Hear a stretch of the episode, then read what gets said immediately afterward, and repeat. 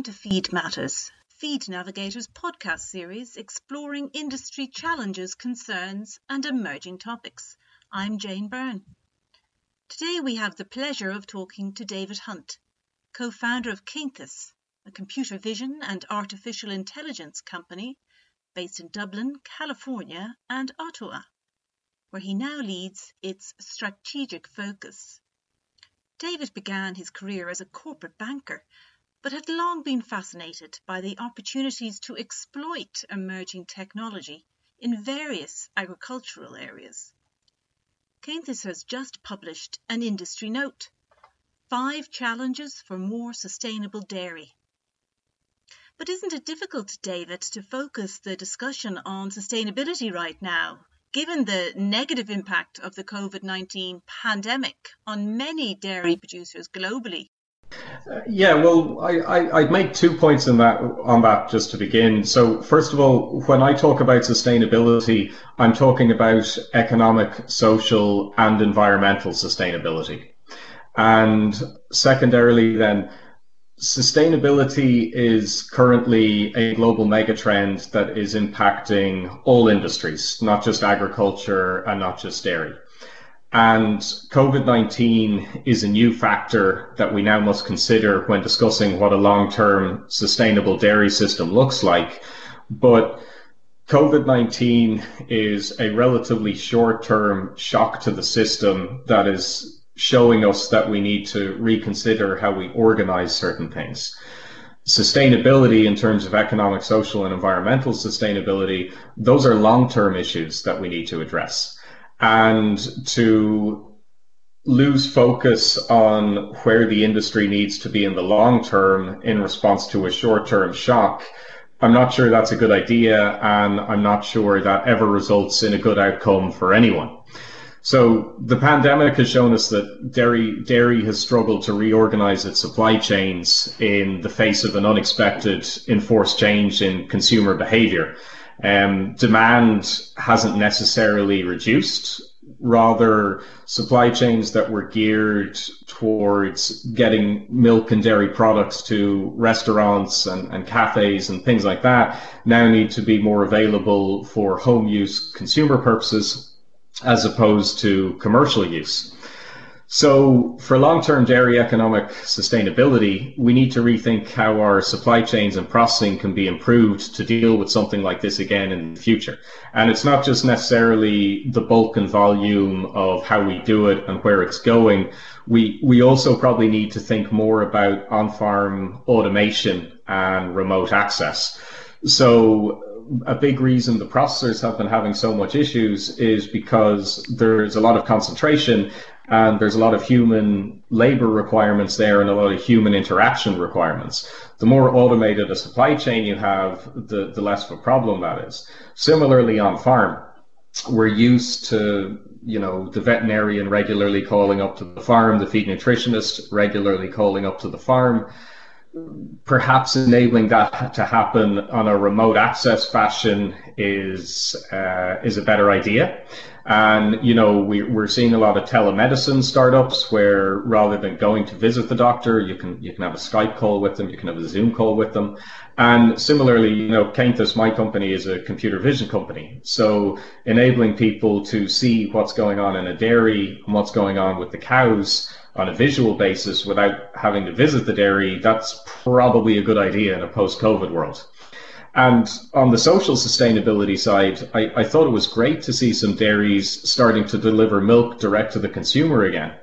And, you know, it's, you're seeing companies like Lely that are actually building bolt on dairy hardware that allows dairy farmers to bottle and brand their own products and deliver direct to the consumer. So, you know, if you start seeing more of that, particularly at European level dairy, which is smaller scale than what you have in the US, um, you know, that gets rid a lot of the processing concentration risk should we have another pandemic like like COVID again. Um, and I, I do wonder, like, there's there's always two ways to deal with a crisis. You can you can sort of say, "Woe is me," and and feel very sorry about yourself. But crises no matter how negative their impact is, they create massive amounts of opportunity. So I wonder how many other new opportunities for the dairy industry COVID 19 is actually creating. So, in, in short, I think it's a great time to be talking about dairy sustainability. But wasn't the US dairy sector, for example, facing a lot of pressure, seeing lots of closures pre COVID? In terms of the shutdowns that were happening over in the US, that was more the processors that were having the issues there. Mm-hmm. Um, and when you look at consumption of milk in the US, consumption of milk is increasing, but it's increasing in the form of cheese and uh, creams and products that are not dairy based but not milk. So the process, and then you also have a lot of companies that are own branding. So so Walmart creating more vertical integration and creating their own milk streams rather than buying from traditional processors. Um, and ironically, Dean Foods, one of the the big um, bankruptcies there, they were in my portfolio when I was a corporate banker back in the mid thousands.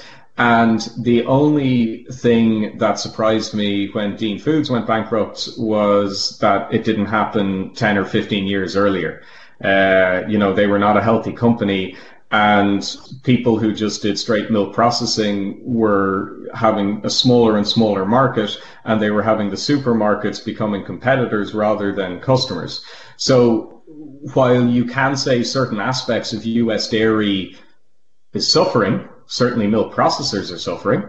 It's not necessarily true to say that dairy as an industry in the US was suffering prior to COVID 19. Um, I mean, a, a, lot of the dairy farmers are doing quite well there, and milk prices had improved quite a bit before the COVID 19 crisis came in, and their exports were also doing very well. But was there an actual trigger for your industry note, five challenges for more sustainable dairy then? It's funny, I'd actually started writing this um, before COVID came in, and it was principally because I was getting irritated with challenges that were being presented for the dairy industry that I didn't feel were real challenges. And we, we wrote an earlier uh, article that was published in a few places called The Bull About Cows that focused on the five things, the five claims that are made against the dairy industry that are almost entirely false. Um, so this was kind of as a, written as a as a partner piece to that article, where these are five challenges that the dairy industry really does need to think about. Um, and I mean, like, to give you an example of the sort of false claims that you get about dairy, like one of them is something like it, it takes 10,000 liters of water to, to produce a burger. And the reality of that situation is 97% of that water is rain. Uh, and, and, only 3% of it is blue water that it would be potable or usable by a human. And when you factor in the real world uh, truth of how those numbers break down, it's it's actually not in any way, shape, or form a, a, a big problem. Can it be improved upon? Yes, of course it can. You should always look to improve any aspect of your business. Uh, but is it a reason that we should consider not buying dairy products? No, that that's completely untrue. So for this article, I was basically trying to explore what are genuine big picture issues that dairy needs to improve upon. And one of the areas that you mentioned um, is that if the food trade was actually based on valuing the nutritional value or density of food rather than the weight of it, then this this aspect would have powerful downstream effects. Uh, and you mentioned that some countries have quality bonuses for somatic cell count, fat, and protein content, and that this is the direction that the, the, the dairy sector should travel in. But just, I'm just wondering how how can technology such as tools that that generate animal feed intake nutrition data could help in this regard, David? Yeah, so I started my agricultural career in grain trading. So I'm I'm principally from a crops background rather rather than a livestock background, even though I've been lives in livestock the last couple of years. Um, and when I ran the grain trading company, I, I always struggled with the logic that trading grain was based on admix and bushel weight or kph and moisture uh, when the, the end user mostly needed to know about the nutritional content of the grain they were buying. I mean, the, the first thing a feed manufacturer does when they get the delivery of thousand tons of grain they've bought on admix kph and moisture is they check the nutritional content of it. So from a trader perspective i got it. You know pretending that grains are a homogenous product enables them to be more easily traded as a commodity but I always viewed this as a problem to be solved rather than a beneficial aspect of the feed industry. More nutritious feed gives more nutritious milk.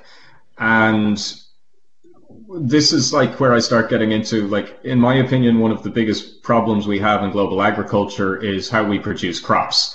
And the the current manner we, we use to produce crops, which is great, Norman Borlaug's Green Revolution style of uh, chemical inputs plus monocrops, um, that systematically degrades the soil the every year we grow in that fashion, and we end up in what's known as a red queen uh, scenario, where we're putting down more and more inputs to produce approximately the same amount of grain in sort of like your high yield modern ag countries.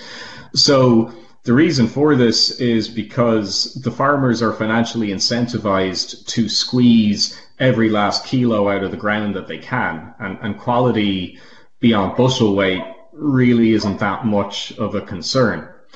And if farmers were rewarded for the quality of feed they produce rather than the weight of feed they produce, then that would financially incentivize them to focus on improving the quality of their soils rather than just trying to wring everything out of the soils that they can.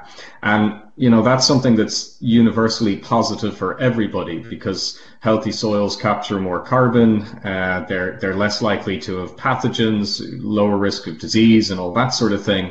But there's there's quite a big adoption period because you know fungicides, herbicides, pesticides, things like that. They're they're needed in many cases. And we are starting to see a lot of technology companies uh, emerging that are looking at microbial solutions and, and pheromone based solutions to, to replace pesticides and replace chemical fertilizers that again degrade the microbes in the soil that, that naturally fix nitrogen from the from the atmosphere. Um, but the only way we can facilitate such a system is if we have the technology to analyze the nutritional quality of the grain as it comes out of the field, pricing trading mechanisms based on this, and then sensors validating that the quality of the feed going to the animals uh, and the quality of the milk they output match up. And, you know, this applies to grass forage and, and fodder crops as well as grains. The, the nascent technologies required to create a quality based feed system already exist. Um, I mean, if you look at Cargill's Reveal program, where they're using handheld NIR spectrometers to, to look at feed quality, uh, UAV crop monitoring, while that still hasn't delivered on its promise, I, I still believe that's going to be an incredibly important future tool. Uh, inline milk sensing is is also very important to, to see the exact quality of the milk that is coming out and then to tie it back to the quality of the feed, the quality of the environment, and so on. Um, but all of this still needs quite a bit of development. And I mean, even back when I was running uh, my grain trading company, Comex McKinnon, back in the early 2010s, uh, we we were even trying to build in high speed NIR spectrometers into all of our port storage at that moment in time. Exactly because we wanted to we believed that the industry would and should move towards that that quality based system. Um, so so that's effectively how I think technology can can help in that regard. If we can't check the nutritional quality of our feedstuffs in small batches as close to real time as possible, then we can't trade it based on quality and we can't promote quality bonuses. So technology for me is the key enabler of us to switch to that system that I think will be better for everyone. And does regenerative ag have a role to play in this, uh, or CRISPR? so so regenerative ag I, I, think is a bit of a I, I've so I, I have a bit of an ecology background as well and, and the, the regenerative ag thing is is something I struggle with a little bit. So it dep- when you say regenerative ag, that's a broad term that covers a lot of things. And certain aspects of regenerative ag are are definitely something that we need to be thinking a bit more about. Um, but other aspects of regenerative ag, like when people talk about grazing livestock, restoring habitats and things like that, well, I'm painfully aware that grazing livestock are one of the best ways to restore a degraded environment. However, if badly managed, grazing livestock can also be one of the best ways to destroy an environment. So the whole regenerative ag thing, I prefer to think in terms of a circular ag system rather than regenerative ag, simply because a circular system is more focusing on making sure all waste streams circle back in and are reusable, uh, which which I think is a better way of viewing it than solely referring to a whole host of different terms as regenerative when some can or cannot be depending on certain variables. Uh, with respect to CRISPR, yeah, CRISPR is has fascinating uh, future potential applications. But, you know, we've already seen some negative sides of CRISPR as well, where uh, there was a, a, project looking to remove horns in cattle using CRISPR that resulted in a whole lot of unexpected outcomes beyond simply removing the horns. So while CRISPR is a fascinating technology, it's a powerful technology, and it's definitely part of our agricultural uh, future the precautionary principle is writ large in that one, where we don't fully know what every gene does. And inserting some genes or taking some out, they can have unexpected consequences, and we don't know what they're going to be. So, yeah, there's, I think CRISPR will be important, but I, I think it's going to be quite a bit of time before we have sufficient knowledge to meaningfully apply that technology at commercial ag scale. I mean more on the plant editing side of things, the new plant breeding techniques, you know, using gene uh, editing there. Oh, the transbreeding thing. Yeah, I was on the crop side. Yeah, a- again, the so similar to the point that I made about uh, CRISPR applications to livestock, those same principles apply to plants. Um, we we don't like. I think the, the genome of a of a wheat plant is is much much larger than the genome of a human. Uh, if if I remember correctly, I could be wrong on that, but I think it's much much larger than the genome of a human. So for us to go switching genes in and out uh, with the ease of access and read write that that CRISPR gives you, again, you can get all sorts of unintended consequences from that. So while I do think that CRISPR will be an important tool. In the short term, I'm much more of a fan of using technology to enable us to farm in polycultures with precision applications. Um, so creating more ecologically intensifiable and ecologically sustainable systems. Uh, think concepts like micro crop rotation and things like that. And I mean, if you look at things like the Hands Free Hectare project in Harper Adams University, where they are now farming fully automated without any humans touching things. When you look at that in a more advanced fashion, in a more aggressive fashion, and you think, okay, could we get many little robots, like again, what the small robot company are trying to do in the UK with tillage agriculture? Can you get many small robots to farm in a more ecologically sustainable and intensifiable fashion? Uh, while reducing the amount of artificial inputs and again doing things like crop rotation so it's less harmful on the soil and growing many different crops in an indi- individual field. So you start getting some symbiosis going on and so it's less hard on the insects. Because monocrops are kind of like a, a biological desert uh, for the most part and farming in a more ecologically sensible or e- ecologically sympathetic manner can potentially give us higher yields with lower inputs and a far lower ecological and environmental cost. And what about genetic selection then, uh, David? The, the idea of maybe selecting cows based on factors other than milk production, for example. How can that improve the uh, environmental and social sustainability of, of dairy farming? Yeah, so the so the dairy industry has done an absolutely amazing job over the last 30 40 years in terms of reducing the number of cows and increasing the amount of milk they produce. So in the US, uh, we, we've got approximately half the number. I think there were 20 million cows or so in the 1960s, and there is nine and a half million cows today in the US, producing nearly twice the amount of milk we were producing then. And it's it's a truism to say that your your animal with the lowest environmental footprint is your animal that gives you the highest output of milk yield.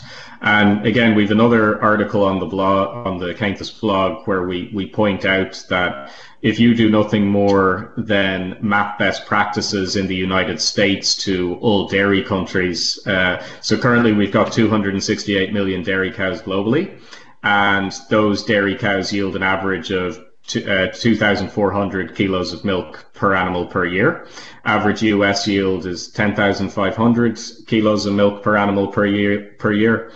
If you get the US average applied to a global average, then you only need 69 million cows to provide the same amount of milk that we currently have 268 million cows providing today.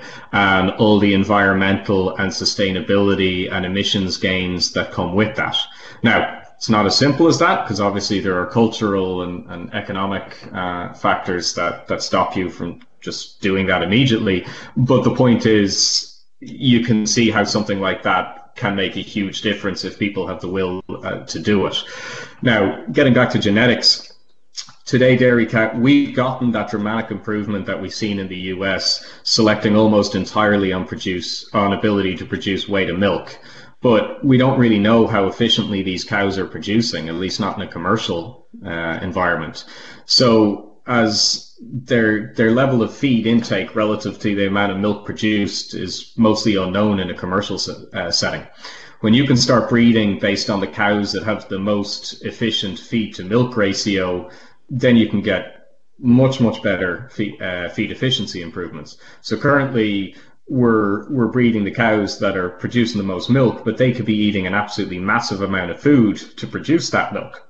A cow that is producing maybe a little bit less milk, but is proportionally eating way less food to get that milk, that's going to be a better cow to breed, and that cow is going to make you more money. And it's also going to have a lower environmental footprint. If you take it a step further, in time you might be able to select the animals that convert nutrients the best. So instead of looking at weight of feed to weight of milk, you'd start looking at the weight of protein, fats, etc. in versus the amount of protein, fat coming out in the milk. So again, you're you're trying to produce a more nutritionally efficient processing system. And with respect to genetic selection and health, if we started focusing on breeding animals that have historically required less health interventions, well, that also creates a much better environment whereby you're having lower medical costs, less vet time, and you're creating a more resilient animal. And viruses love genetic homo- homogeneity. Uh, it's easier work work for them. So having broader genetic diversity with better immune systems can help avoid disease in our dairy animals. And we've seen recent pandemics in the poultry industry. Um, we've we've had foot and mouth in in dairy and beef, obviously. So you know, trying to create a scenario where we have healthier animals with broader genetic diversity, that can help mitigate against pandemic related issues like like uh, foot and mouth and and other things like that. Um, and finally, we, we've also done next to no work in exploring dairy genetics and methane emissions. Again, we've entirely focused on who produces the most milk. I, I don't. Uh, are there breeds out there that respirate with lower methane, and and can we get those genetics into high yield commercial dairy? And going back to when you were asking about CRISPR earlier, if we do succeed in isolating those genes, can we use CRISPR to accelerate the development of those genes into a high yield commercial setting uh, rather than having to rely on natural genetic selection and selective breeding, which can which can take longer?